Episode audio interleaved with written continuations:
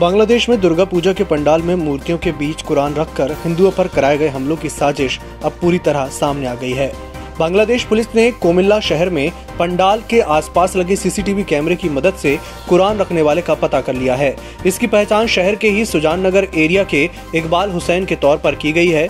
Local media के मुताबिक हुसैन का साथ देने वाले दो साथियों की भी पहचान की गई है। इनके नाम फयाज और इकराम हुसैन बताए गए हैं। ये दोनों हिरासत में ले लिए गए हैं। पुलिस ने कुल इकतालीस सस्पेक्ट को हिरासत में लिया है। क्रूज ड्रग केस की जाँच जैसे जैसे आगे बढ़ रही है नए नए खुलासे हो रहे हैं नार्कोटिक्स कंट्रोल ब्यूरो की टीम ने गुरुवार को एक्ट्रेस अनन्या पांडे और शाहरुख खान के घर पर रेड की अनन्या को आज दोपहर दो बजे पूछताछ के लिए समन किया गया था, लेकिन वे तकरीबन दो घंटे की देरी से एनसीबी ऑफ़िस पहुँची हैं। बुधवार को ड्रग्स केस में याचिका खारिज होने के बाद जेल में बंद आर्यन खान से मिलने उनके पिता और अभिनेता शाहरुख खान मुंबई के आर्थर रोड जेल पहुँचे थे।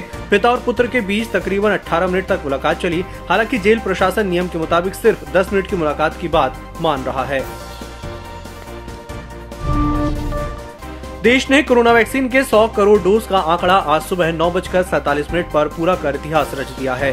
100 करोड़ डोज पूरे होने के मौके पर प्रधानमंत्री नरेंद्र मोदी दिल्ली के राम मनोहर लोहिया अस्पताल पहुँचे। यहाँ पीएम के सामने ही बनारस के दिव्यांग अरुण राय को 100 करोड़वा डोज लगाया गया। इस उपलब्धि पर डब्ल्यू ने भी प्रधानमंत्री मोदी, भारत के वैज्ञानिकों, हेल्थ वर्कर्स और आम लोगों को बधाई दी है।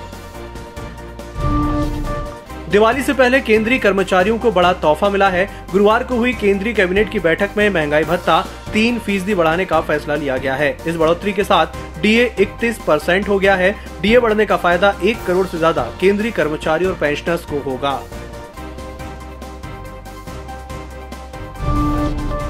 नेशनल कॉन्फ्रेंस के प्रमुख फारूक अब्दुल्ला ने गुरुवार को केंद्र सरकार पर निशाना साधा। अब्दुल्ला ने कहा कि बालाकोट, क्या वो लाइन बदल ली गई? क्या हमने कोई हिस्सा पाकिस्तान से वापस लिया? वो लाइन तो वहीं खड़ी है। अपना ही जहाज़ वहाँ गिराया। क्या मिला? सिर्फ़ बीजेपी की हुकूमत आई। आज भी यूपी को जीतने के लिए ये लोग नफरत फैला रहे हैं और जम्मू में भी ऐसा ही कर रहे हैं। हरियाणा के सोनीपत ज़िले के सिंघू बॉर्डर पर नया विवाद सामने आया है। किसान आंदोलन में शामिल निहंग नवीन संधू ने कुंडली बॉर्डर के पास मुर्गा सप्लाई करने वाले मजदूर से मारपीट की है। निहंग ने मजदूर से मुर्गा मांगा था। जब मजदूर ने मुर्गा देने से इनकार कर दिया तो निहंग ने लाठी से पीट पीट कर उसकी टांग तोड़ दी। नवीन लंगू निहंग बाबा अमन सिंह के दल का है। घटना गुरुवार सुबह ग्यारह बजे के आसपास सिंघू बॉर्डर की है। हालाँकि पुलिस ने उसे हिरासत में ले लिया है।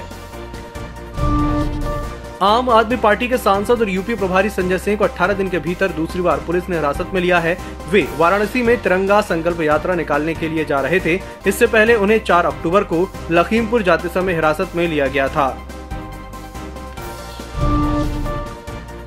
उत्तर प्रदेश में गुरुवार को कांग्रेस ने एक बड़ी चुनावी घोषणा की। प्रियंका ने गुरुवार को सोशल मीडिया पर लिखा, बुधवार को मैं कुछ छात्राओं से मिली थी। उन्होंने बताया कि पढ़ने और सुरक्षा के लिए स्मार्टफ़ोन की ज़रूरत है।